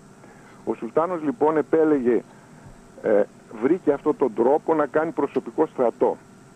Επέλεγε δηλαδή το 1 πέμπτον των εχμαλώτων, επέλεγε τους πιο νέους στην ηλικία, τους πιο α, τους αρτιμελείς και τους πιο δυνατούς να το πω έτσι και τους, τους μετέτρεπε σε στρατό Όταν οι πόλεμοι με την πάροδο των ετών σταμάτησαν κατά κάποιο τρόπο ή εμπάσπιτο αρέωσαν πολύ και δεν είχε πλέον εχμαλώτους καθιέρωσε το να, στρατεύει, να στρατολογεί από τους χριστιανούς των Βαλκανίων θεωρώντας ότι οι χριστιανοί των Βαλκανίων ως κατακτημένοι είναι εντός εισαγωγικών εχμάλωτοι. Άρα έχει δικαίωμα να, να στρατολογεί το 1 πέμπτο. Φυσικά δεν στρατολογούσε το 1 πέμπτο, στρατολογούσε όσους χρειαζόταν και το τόνισα η στρατολόγηση γίνεται σε μη τακτικά χρονικά διαστήματα κάθε φορά που είχε ανάγκη το σώμα των γενιτσάρων ή η σχολή μέσα στο παλάτι. Ε, τώρα, αυτό προφανώς στην, ε, για τους χριστιανούς της εποχής ήταν πολύ, ήταν πολύ βαρύ ε, ναι. το να, του, να παίρνει τα παιδιά. Αυτό μας δείχνει και ο Παπασυναδεινός ε, βέβαια. Και ναι. μάλιστα ε, να σημειώσω ότι όποιος αρνιόταν να δώσει το παιδί του, τον κρεμούσαν στην πόρτα του σπιτιού. Ναι. Έχουμε υπόψη μας φυρμάνια που βγαίνουν φυρμάνι, βγαίνει φυρμάνι για να ε, διαταγή δηλαδή για στρατολόγηση και λέει μέσα στο φυρμάνι όποιος χριστιανός αρνηθεί να δώσει το παιδί του θα τον κρεμάσετε στην πόρτα. Ναι. Να σημειώσουμε όμως από την άλλη την πλευρά ότι έπαιρναν παιδιά μόνο πολυμελών οικογενειών. Δεν μπορούσε να πάρει, αν είχε μόνο ένα γιο η οικογένεια δεν τον έπαιρνε. Αν ήταν ε, ορφανός πατρός δεν τον έπαιρνε. Αυτά λέει το Φιρμάνι. Τώρα το πώς εφαρμοζόταν στην πράξη είναι μια άλλη ιστορία. Ε, αυτό που λέει για τα, για τα έξοδα εννοεί το κούρεμα, γιατί τα κουρεύαν τα παιδιά, τα ξύριζαν το κεφάλι τους και τους έβαζαν ειδικά ρούχα όταν τα στρατολογούσαν. Ε, συζητούσαμε με την Βάσο την Κοντογιάννη της προάλλες ότι μια καταπληκτική περιγραφή στρατολόγησης μας έχει, σώσει ο, μας έχει δώσει ο Άντριτς στο, στο, στη γέφυρα του, του Δρύνου νομίζω. Ε; Δεν θυμάμαι αυτή τη στιγμή, ναι, ναι ίσως ναι, ναι, ναι, ναι. Είναι μια καταπληκτική εικόνα που μας δίνει πώς στρατολογήθηκε. Να, να σημειώσω για να καταλάβετε τι εννοούμε ε, Γιάννη Τζαρομάζωμα. Ο Σινάμ Πασάς που έκτισε το περιβόητο του Σελίμ στην Αδριανόπολη ναι. είναι γενίτσαρο. Ναι. Ήταν γεννήτσαρο. Ναι. Δηλαδή ναι. ήταν από το παιδομάζωμα. Δηλαδή το οδηγεί, αυτοί που βγαίνανε από τη σχολή βγαίνανε και μηχανικοί. Διαφόρων ειδικοτήτων δηλαδή. Τώρα αυτό όμως δεν απαλύνει τον πόνο την πληγή. του χριστιανού που Αυτό είναι. το παιδί του. Ο μύθος δείχνει την πληγή. Αυτό είναι, θρύλος, νομίζω. Δεν είναι μύθος, είναι θρύλος. Ναι, θρύλος, εντάξει. Λοιπόν, δείχνει την ε, πληγή. Το, ναι. Ο, mm. ο γονιός χάνει το παιδί του. Ναι μπορεί το παιδί του να φτάσει να γίνει πρωθυπουργός, να το πω έτσι με σημερινά δεδομένα. Δεν πάει όμως αυτός, γι' αυτό να είναι χαμένο το παιδί. Και έχουμε τέτοιες περιπτώσεις όπου οι, χρησ... οι χριστιανοί γονείς ξέρουν τι γίνεται το παιδί. Ναι. Ξέρουν ότι φτάνει. Μπορεί να τον βλέπουν και όχι, μπορεί να βρίσκονται σε επαφή μαζί του. Αλλά αυτό δεν σημαίνει τίποτα. Το έχουν χάσει το παιδί. Στη νεοελληνική λογοτεχνία, κύριε Χατζόπουλη, αγαπητέ συνάδελφε. Μόνο αυτό. Είναι, αυτό ναι, να, μετά, αμέσως μετά. Το 19ο αιώνα mm. περνάει τώρα.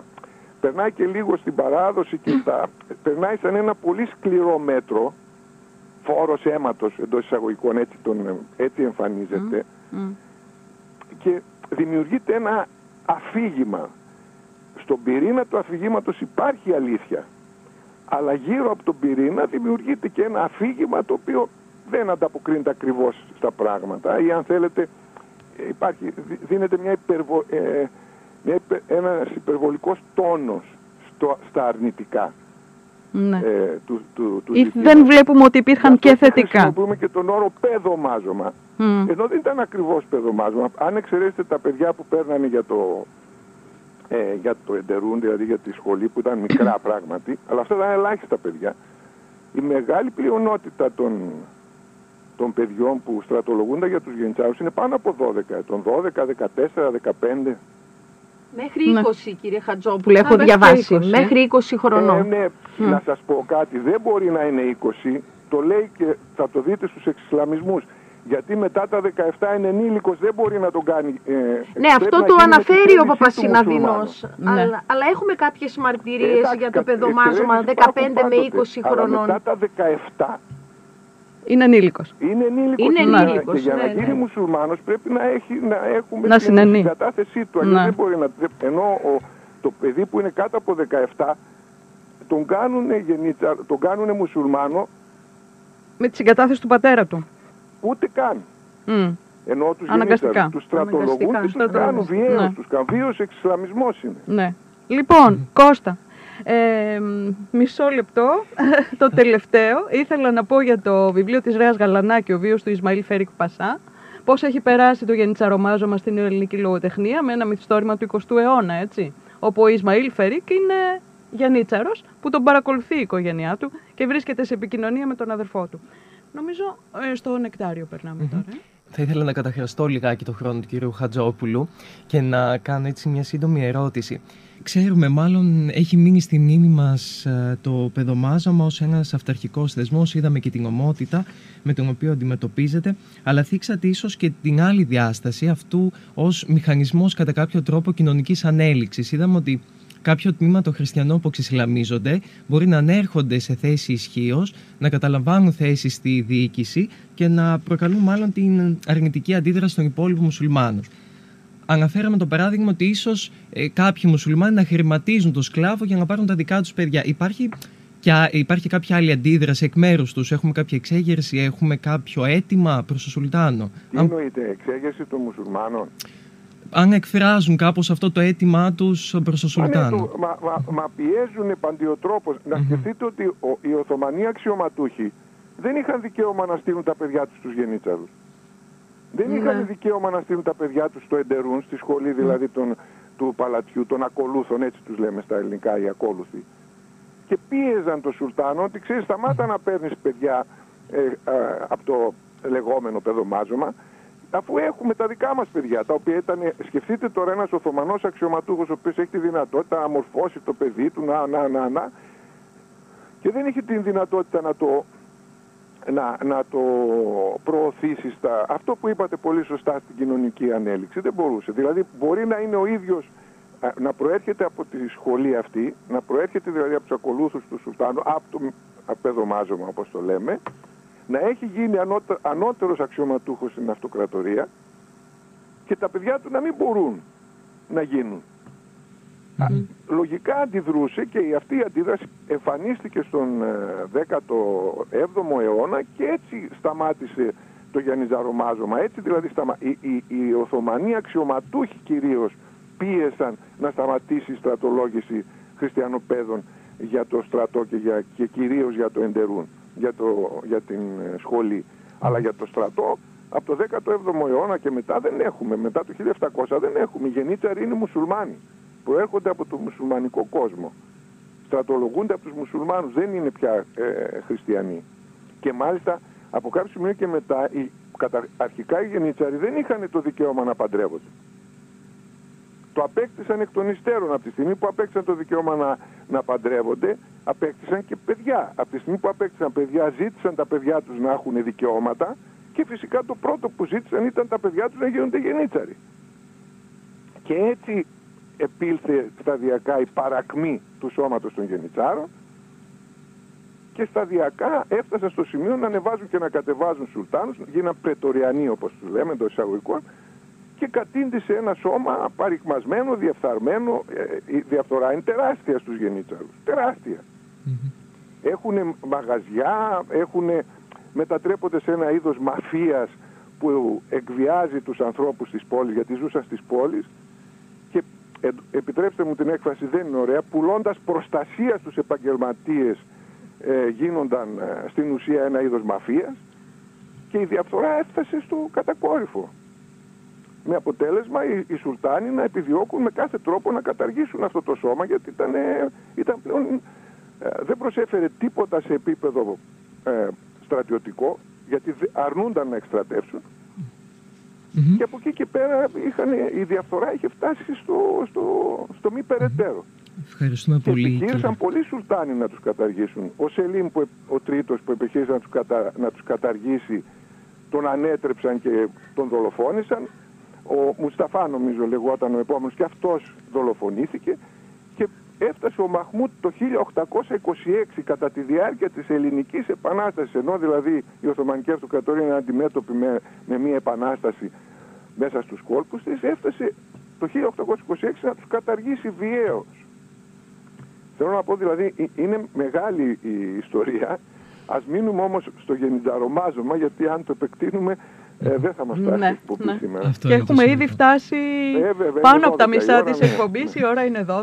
Θέλει να πει μια τελευταία μια λέξη, τελευταία κυρία Διάτζη, ε, και κλείνουμε το πρώτο μέρος. Με αφορμή την ερώτηση του αγαπητού μας Νεκτάριου, ε, έχουμε και το αντίστροφο, δηλαδή έχουμε και εξεγέρσεις εναντίον ε, αυτών των ε, εντολοδόχων, των σκλάβων όπως τους λέει ο Παπασυναδινός που πηγαίνουν να μαζέψουν παιδιά.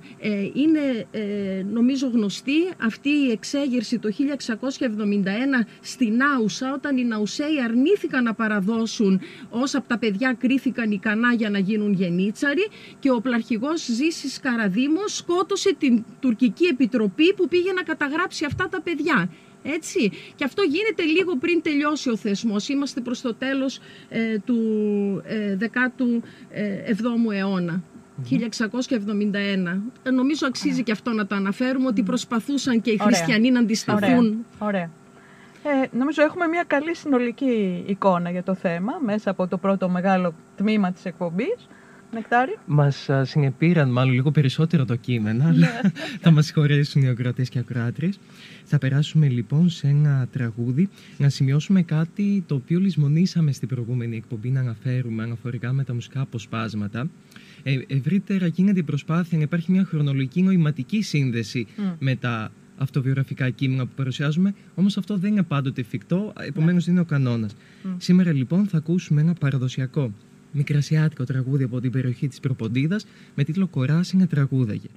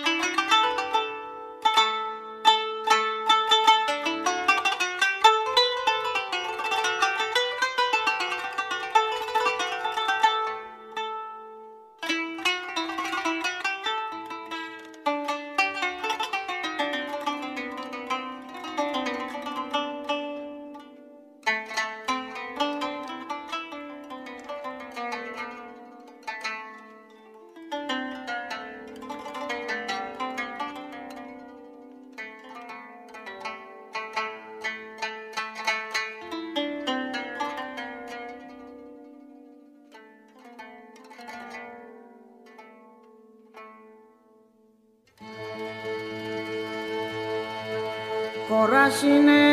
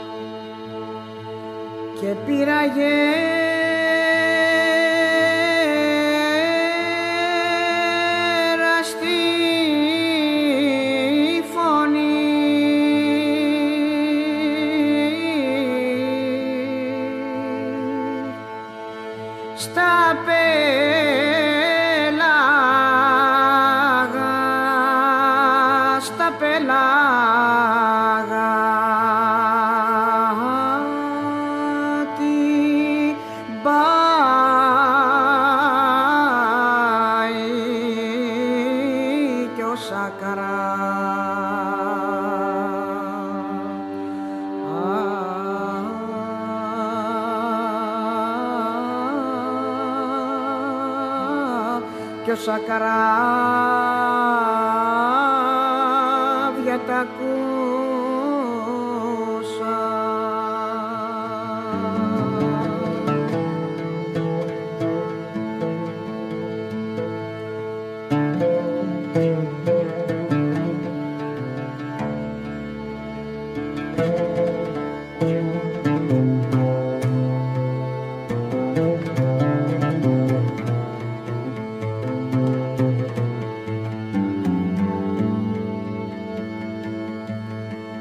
Shakara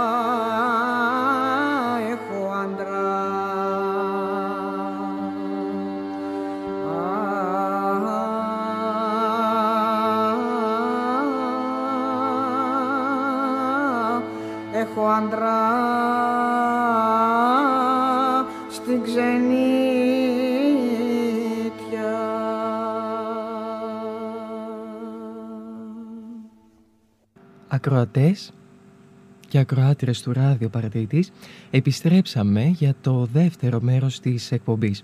Σε αυτό το μέρος βασικός πυρήνας της συζήτησης θα αποτελέσει ο εξισλαμισμός, εκούσιος και ακούσιος. Θα προσπαθήσουμε να διερευνήσουμε τους λόγους της θρησκευτικής αυτής μεταστροφής και φυσικά τον αντίκτυπο στην καθημερινότητα των υπηκόων. Θα προχωρήσουμε με αναγνώση αποσπασμάτων. Ξεκινάει ο κύριος Κωνσταντίνος Χατζόπουλος. 7.125 έτος αποκτήσεως κόσμου, δηλαδή 1617 σημερινή χρονολογία. Εν μηνύ Μαρτίου της ακαθίστου, δηλαδή των χαιρετισμών εννοεί, ετούρκεψαν των Αμαριανών των Τεμερού το γλύ, των σκευοφύλακαν, διετίαν τη αυτή. Αγόραζεν σου πες από Τούρκων Ιωκά 12 και αυτός τον έδιδε 10 και λέγει μην τα πουλείς επειδή δεν σε ευγαίνει και είναι και χριστιανικό φαγί.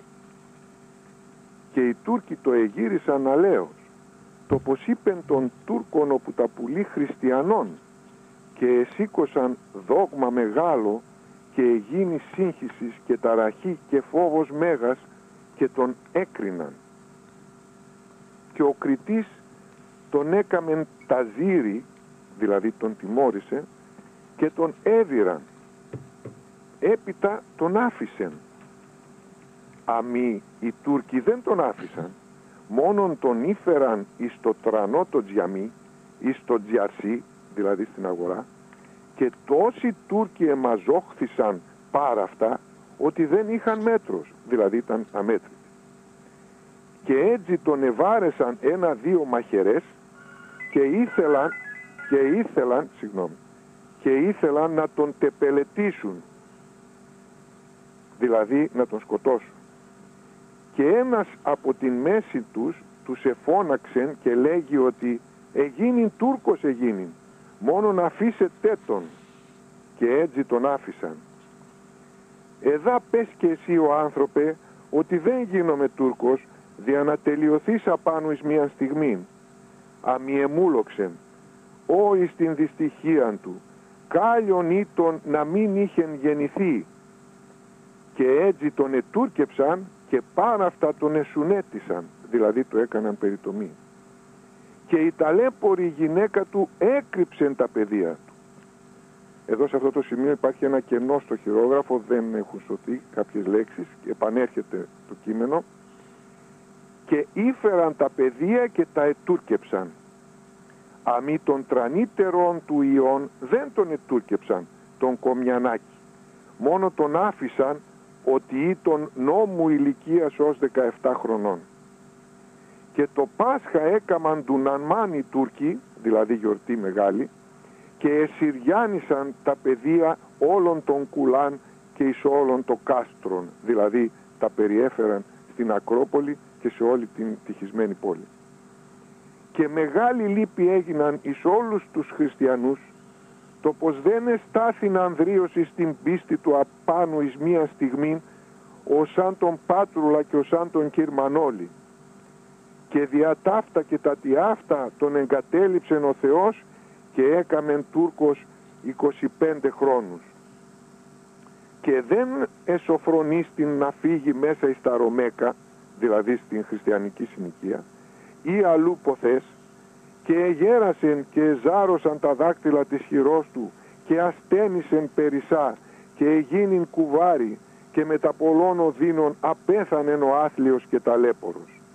Κρίμα εις αυτών των κακορίζικων και ότι ήταν ως 80 χρονών. Ευχαριστώ.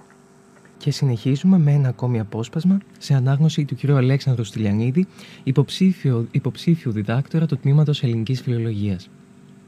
Ευχαριστώ πολύ Νεκτάρια. Ευχαριστώ επίσης θερμά την κυρία Κοτογιάννη και τον κύριο Χατζόπουλο για την πρόσκληση. Μακάρι να μπορούσα και εγώ να παρευρεθώ την τόσο ενδιαφέρουσα ραδιοφωνική σας συνάντηση. Ας διαβάσουμε το παράθεμα. Βρισκόμαστε στη χρονιά 1621-1622. Το αυτό χρόνο ετούρκεψε ο Παπασκαρλάτος από τους προσυνίκους αυτοθελήτως και αυτοπροαιρέτος και εγίνην καπιτζής, δηλαδή φρουρός πυλών ή θυρωρός. Και ήταν άνθρωπος ως 48 χρονών, ψηλός, λιγνός, μαύρος, φοβερόν το βλέμμα του, μαυρογένης, κατσαρά τα μαλλιά του, διαβαστής, φιλόξενος. Άμι με το να έχει την λίστα της πορνείας, άφησε την παπαδία του και επήρεν την Μιχαλίδα και τόσον με τα ταύτα επτόχινεν ότι δεν είχε τον επιούσιον άρτον. Και εις τόσον τον έσυρνε ο διάβολος στην ασέβειαν ότι όταν εψυχομάχαν έκραξεν δύο χότσιδες και τους λέγει ότι να είστε μάρτυρες και εδώ εις την γην και ο μπρος εις των Θεών ότι εγώ Τούρκος είμαι και καθολικός Τούρκος πεθαίνω. Και να μην με θάψετε εις μνήματα τουρκικά ουδέ εις ρωμαϊκά μόνον χώρια εις των τρίστρατων τόπων σημά εις την Πελίτσα. Η Πελίτσα είναι παραπόταμος του Στριμώνα και έτσι έκαμαν κατά το ζήτημά του και τον έκοψεν ο Θεός και εκληρονόμησεν την αιώνιον κόλαση. «Ω αλήσε άνθρωπε και τρισαλήσε, κάλιον ήτον να μην είχες γεννηθεί. Τι εκέρδισες ταλέπορε άνθρωπε και έχασες την πίστη σου και κόλασε στην ψυχή σου, δια τούτο, ο αδερφέ μου, φύγω με την πορνίαν και την μοιχείαν και προπάντων την ασέβειαν, ή να μην πάθω με τα όμοια και κληρονομήσουμε την αιώνιον κόλαση. Και τον λόγο θα λάβει η κυρία Θεόπη Πολυζωίδου, επίσης υποψήφια διδάκτορα στο Τμήμα Ελληνικής Φιλολογίας. Ευχαριστώ πολύ Νεκτάριε. Να ευχαριστήσω και εγώ με τη σειρά μου την κυρία Βασιλική Κοντογιάννη και τον κύριο Κωνσταντίνο Χατζόπουλο για την πρόσκληση να συμμετέχω σε αυτό το ραδιοφωνικό φιλολογικό εργαστήρι στα πλαίσια του αφιερώματος για τα 200 χρόνια από την Επανάσταση του 1821. Προχωράω στο απόσπασμα. Ε, σύμφωνα με τα προηγούμενα βρισκόμαστε στα 1623. Το αυτό χρόνο ετούρκεψε ο Παπαγαβρίλ, ο προηγούμενος του Τιμίου Προδρόμου, δηλαδή ο εγούμενος της Μονής Προδρόμου, σε προγενέστερο χρόνο, αυτοθελήτος και αυτοπροαιρέτος. Και ήταν ο 45 χρονών άνθρωπος, χοντρός, παχής, γεμάτος, γραμματικός, διαβαστής, καλογραφέας, καλόφωνος, ψάλτης τέλειος. Αμή ήταν πολλά μπεκρής και μορολολός, ξεμοραμένος δηλαδή, και πόρνος. Διότι εκεί όπου εκείταζαν γυναίκα, εδαιμονίζονταν. Και έτσι, δια την κακή του επιθυμία, ετύφλαν τον ο διάβολος. Τον τύφλωσε δηλαδή ο διάβολος. Και εσκόνταψεν ο ασεβής, δηλαδή αμάρτησε, και ασέβησεν, και επήγαινε στην πόλη και, εγί, και εγίνην καπιτζής, δηλαδή φύλακας της πύλης στο παλάτι και ήταν ενεσχάτη πτωχία. Ανάθεμάτων δέκα και οικάδη, δέκα και είκοσι φορές και αιωνία του οικόλασης. «Ω αλήσε τρισάθλη άνθρωπε, τι εκέρδισες. Κάλλιον ήτον να μην είχες γεννηθεί. Δια τούτο, ο αδελφέ μου, φύγω με την μέθην. Ας αποφύγουμε την μέθη. Φύγω με την λολάδα, δηλαδή την τρέλα. Φύγω με την πορνίαν και προπάντων φύγω με την ασέβιαν, ή να μην λάβω με το ανάθεμα και την αιώνιον κόλασιν, ως αν αυτόν τον δυστυχεί. Και το μέρος των αναγνώσεων θα ολοκληρώσει η κυρία Βασιλική Κοτογιάννη. Βρισκόμαστε στο έτος 1629-1630 και έχουμε τον εξισλαμισμό του Αλεξανδρίτου Ταταρχάνη.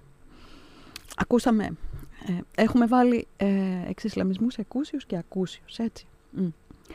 Το αυτό χρόνο, Ιουνίο, εις τας 8 του Αγίου Θεοδόρου, εκρέμασαν οι Τούρκοι τον Αλεξανδρή τον Ταταρχάνη διετή αντιάφτη. Με το να είναι εκπετής, δηλαδή καταστραμμένος οικονομικά άχρηστος, και ακαμάτης, δεν το καταλαβαίνουμε το ακαμάτης, επήγε με τον Βοηβόδα, με τον ηγεμόνα, τον αρχηγό, και περιπάτεν με τους χασάσιδες, με παλιανθρώπους. Και έτσι επάτησαν ένα ως σπίτι, μπήκαν σε ένα σπίτι. Και επίασαν έναν Τούρκον και πολλά τον είχαν δύρει. Και το ταχύ, δηλαδή την επομένη μέρα, Έγινηκαν πολλοί νταουτζίδες, πολλοί που πήγαν να καταγγείλουν νταουτζίδες, εις τον Βοηβόντα. Και μία έχουν τύπη σε των Τούρκων, δεν ήθελε να τιμωρήσει τον Τούρκο εκείνος, έριξαν την αφορμήνη στο παλικάρι. Ότι εμείς να είμαστε Τούρκοι και οι χριστιανοί να μας ορίζουν και να μας κρούγουν, να μας χτυπάνε. Έτσι. Εμείς αυτό δεν το στέργομαι, δεν το αντέχω. Δεν το αποδεχόμαστε. Και έτσι τον έφεραν στον κατή, τον δικαστή, έτσι, τον, με, με βάση τη θρησκεία όμως δικαστής, και τον έκριναν. Και ο κατής τα τόσα, χόκμη δεν το έκαμεν. Και αν τύχει να εγλίτωνε. Δεν έβγαλε δηλαδή καταδικαστική απόφαση ο δικαστής και ίσως να γλίτωνε.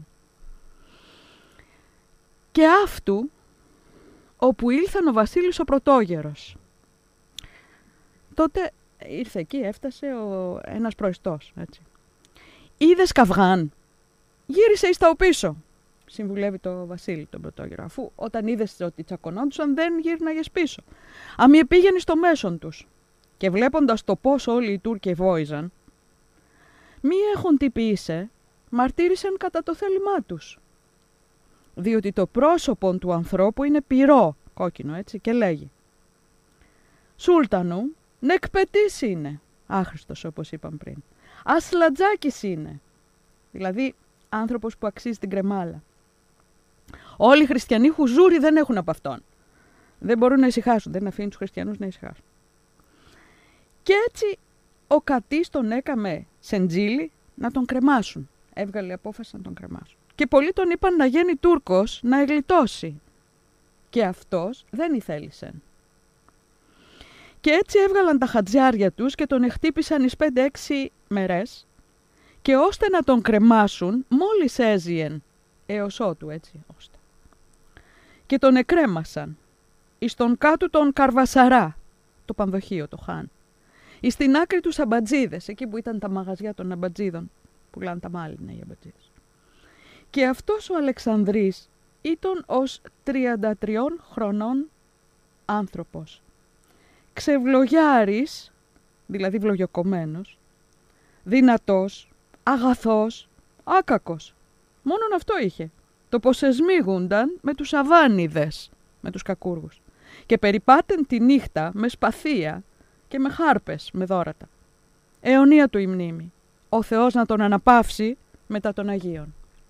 Σας ευχαριστούμε πολύ για όλα τα αποσπάσματα που νομίζω πως για ακόμη μία φορά μας φέρνουν αντιμέτωπους με την πραγματικότητα του Παπασυναδινού. Νομίζω ότι πολλά σημεία βρίθουν, ε, υπάρχουν πολλά σημεία άξια σχολιασμού. Κύριε Χατζόπουλε, θα θέλετε να κάνετε την αρχή; Ναι, όπως πολύ σωστά το είπατε, μας, φέρνει, ε, μας δίνει μια εικόνα της καθημερινότητας, τα λέγαμε. Ε, διότι αυτά είναι προφανές ότι γινόταν πολύ συχνά, ήταν πολύ συχνά φαινόμενα. Αν φέρουμε στη μνήμη μας και αυτά που είδαμε την προηγούμενη φορά με τις ε, δολοφονίες και εκτελέσεις χριστιανών, ε, πρέπει να γίνονταν σχετικά συχνά, δεν ήταν σπάνια φαινόμενα. Ε, δεν υπάρχει απονομή της δικαιοσύνης. Η απονομή της δικαιοσύνης είναι κάτι άγνωστο. Ο κατής, ο καδής δηλαδή όπως τους λέμε εμείς σήμερα, απέδιδε το δίκαιο με βάση το, το ιερό δίκαιο των μουσουλμάνων και με βάση τις αποφάσεις των σουλτάνων αλλά βέβαια ο, ο χριστιανός πάντοτε ήταν η δεύτερης και τρίτης κατηγορίας υπήκοος, όχι πολίτης, υπήκοος. Και μάλιστα ήταν και στο έλεος του όχλου. Θέλω να προσέξετε τα ρήματα που χρησιμοποιεί. Λέει στην πρώτη περίπτωση για τον Αμαριανό τον Τεμερούτογλη. Εν μηνύ μαρτίου της ακαθής ετούρκεψαν τον Αμαριανό. Δεν έγινε μόνος του, τον ετούρκεψαν, τον έκαναν δηλαδή μουσουλμάνο, τον έκαναν mm. μουσουλμάνο. Και παρακάτω και έτσι τον ετούρκεψαν και πάρα αυτά τον εσουνέτησαν. Ενώ για τον Παπασκαρλάτο λέει ετούρκεψεν, μόνος του δηλαδή αυτοθελήτως και αυτοπροαιρέτος. Και το ίδιο λέει και για τον Παπαγαβριήλ, εντυπωσιακό, ε, είναι δύο ιερωμένοι. Και οι δύο, ο ένας είναι προηγούμενος, δηλαδή καλόγερος που ήταν, μάλιστα έχει, ε, ναι, και ο άλλος ε, ιερέας. Λοιπόν, αυτοθε... και ο Παπαγαβριήλ ετούρκεψε. Ενώ στην τελευταία περίπτωση για τον Αλεξανδρή τον Ταταρχάνη λένε, λέει οι Τούρκοι εκρέμασαν τον Αλεξανδρή. Η, διαφο... η χρήση διαφορετικών ρημάτων έχει μεγάλη σημασία στο κείμενο, έτσι. Τώρα, να μιλήσουμε λίγο για τους ε, ε, εξισλαμισμούς. Οι εξισλαμισμοί είναι δύο κατηγοριών. Είναι ατομικοί και μαζικοί εξισλαμισμοί. Και δεύτερον είναι είτε εκούσιοι είτε ακούσιοι. Το βλέπουμε εδώ έχουμε την περίπτωση δύο εκουσίων εξισλαμισμών, ετούρκεψεν μόνος του, μία περίπτωση ακούσιου εξισλαμισμού είναι η πρώτη με τον, που τον τούρκεψαν, τον Αμαριανό και βέβαια η τελευταία περίπτωση που αρνήθηκε να εξισλαμιστεί και τον σκότωσαν κάνοντάς τον στην ουσία με, ε, ε, νεομάρτυρα. Ε, προσέξτε, είναι, το φαινόμενο των εξισλαμισμών είναι εξαιρετικά ενδιαφέρον. Εξαιρετικά ενδιαφέρον. Και ισχύει καθ' όλη τη διάρκεια της Οθωμανικής εποχής. Και στον 19ο αιώνα. Φτάνουμε μέχρι τον 19ο αιώνα, μέχρι τα τέλη θα λέγαμε του 19ου αιώνα, όταν στα χρόνια του Αβδούλ Χαμίτ του Δευτέρου, δηλαδή μετά το 1876, τέλος πάντων θεωρήθηκε ότι ε, οι υπήκοοι μπορούσαν να υπήρχε ένα είδος ανεξιθρησκείας δίθεν. Α, πάντως οι εξισλαμισμοί ήταν σύνηθες φαινόμενο. Μη μας εκπλήσει. Υπάρχει η διολίστηση στο Ισλάμ όπως την ονομάζουμε στην ιστορία, δηλαδή χριστιανοί οι οποίοι διολυσταίνουν είτε ατομικά είτε μαζικά προς τον εξισλαμισμό και υπάρχει βέβαια και η ακούσιοι εξισλαμισμοί. Ακούσιος εξισλαμισμός παραδείγματος χάρη είναι η γενίτσαρη. Το παιδομάζωμα είναι μια μορφή ακούσιου εξισλαμισμού. Τους, τους εκ, εξισλαμίζουν βιαίως. Χωρίς τη θέλησή τους εξισλαμίζουν τα παιδιά. Ακούσιος εξισλαμισμός εν προκειμένου είναι και στην πρώτη περίπτωση όπου πήραν τα παιδιά του, έγινε ο ίδιος α, α, μουσουλμάνος, αλλά οι μουσουλμάνοι υποχρέωσαν και τα παιδιά του να γίνουν μουσουλμάνους. Εκτός από έναν, το λέει ξεκάθαρα, που ήταν 17 χρόνων, τον άφησαν λέει ως, ήτο, ως, όσο τι το νόμου ηλικίας ως 17 χρονών. Δεν, αυτός δεν μπορούσε, ήταν ενήλικος, έπρεπε να α, μόνος του αυτοπροαιρέτως να γίνει μουσουλμάνος. Α, περιπτώσεις μαζικών εκούσιων εξισλαμισμών έχουμε. Είναι η περίπτωση των Πομάκων, στα Πομακοχώρια, οι Πομάκοι το γνωρίζουμε ότι εξισλαμίστηκαν ε, μαζικά από τον 14ο μέχρι τον 16ο αιώνα εξισλαμίστηκαν. Ε, από εκεί και πέρα έχουμε τους Βαλαάδες της Δυτικής Μακεδονίας γύρω από τα Γρεβενά. Ήταν χωριά ολόκληρα που εξισλαμίστηκαν μαζικά στις αρχές του 18ου αιώνα και έφυγαν στις αντα... στην ανταλλαγή του 1923-24. Έφυγαν οι άνθρωποι αυτοί φύγαν στην Τουρκία. Σημειώνω εδώ ότι οι Βαλαάδες δεν ξέραν τουρκικά, ήταν όλοι ελληνόφωνοι. Δηλαδή έφυγαν από, από τα χωριά τους μιλώντας μόνο ελληνικά και πήγαν στην Τουρκία βέβαια ε, επειδή ήταν μουσουλμάνοι.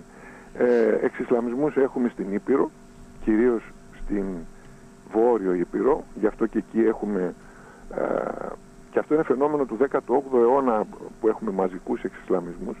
Ε, και έχουμε την αποστολή του πατρός Κοσμάτου Ετολού ε, ο οποίος εστάλει από το Πατριαρχείο για να σταματήσει την διολύστηση στο Ισλάμ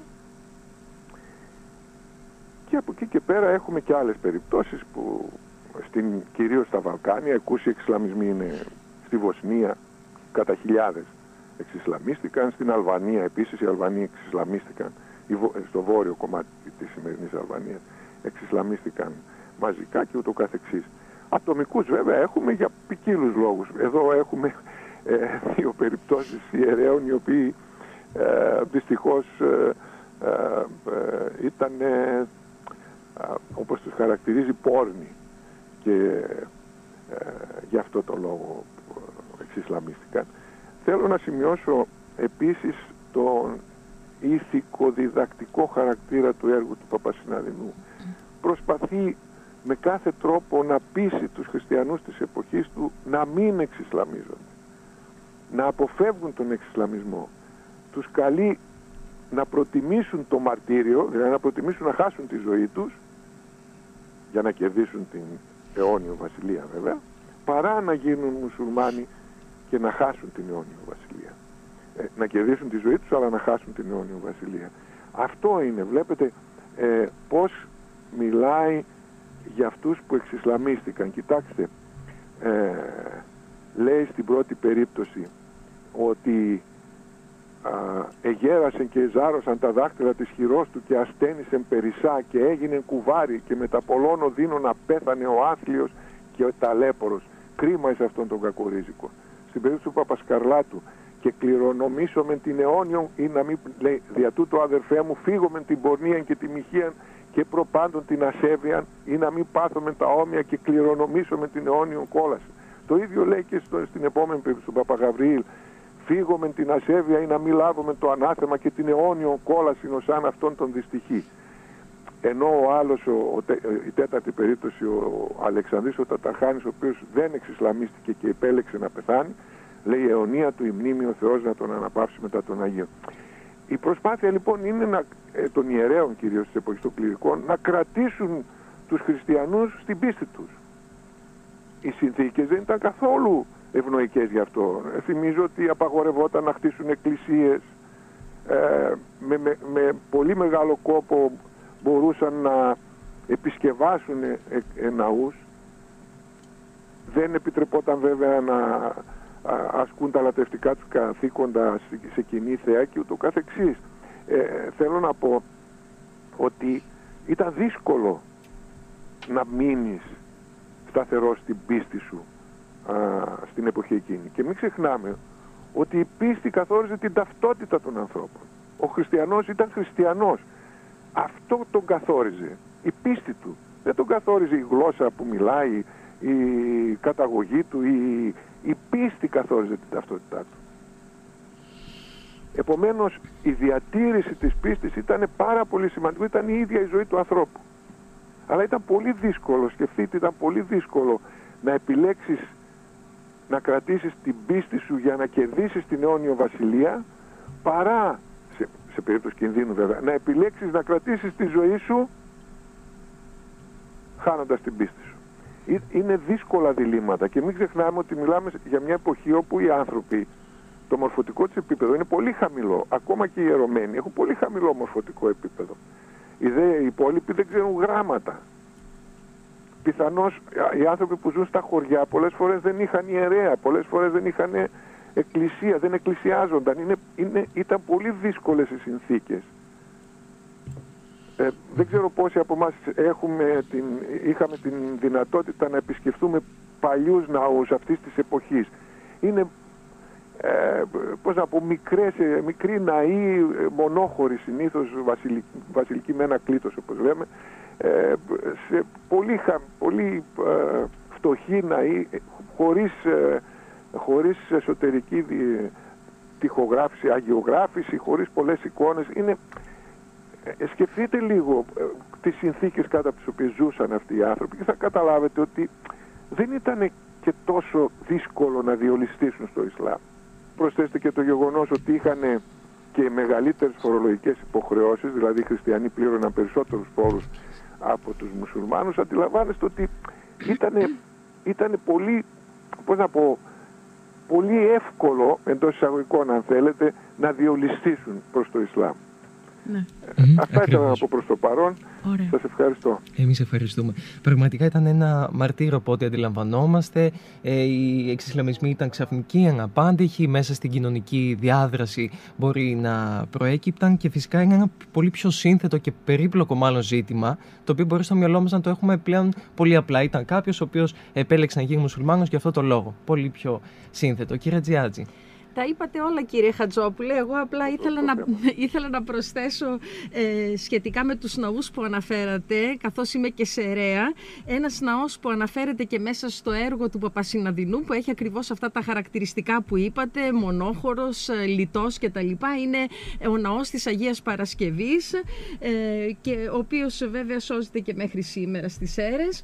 Ε, και να πω εδώ ότι στο έργο του Παπασυναδινού απαντούν τρεις εξισλαμισμοί, αυτοί αυτοί που διαβάστηκαν και είναι όλοι εξισλαμισμοί ανθρώπων που έχουν κάποιους βαθμούς της ιεροσύνης. Γιατί και ο πρώτος που αναφέρατε εσείς, το απόσπασμα που διαβάσατε, είναι ένας σκευοφύλαξ, δηλαδή φύλαξ των ιερών σκευών που εργάζεται μέσα ε, στην εκκλησία και στην κατώτερη ιεραρχία την εκκλησιαστική. Ε, ο άλλος είναι ιερέας και ο άλλος όπως ε, εξηγήσαμε ε, ηγούμενος. Ε, και πολύ σωστά αναφέρατε το ηθικοδιδακτικό αυτό χαρακτήρα που έχει το έργο του Παπασυναδινού που είναι ένα ε, ας το πω ηθικοδιδακτικό έργο. Αναφέρεται, το είπαμε και την προηγούμενη φορά, σε έναν αδελφό, αδελφέ και βασικά σε όλους τους χριστιανούς και προσπαθεί να τους νουθετήσει.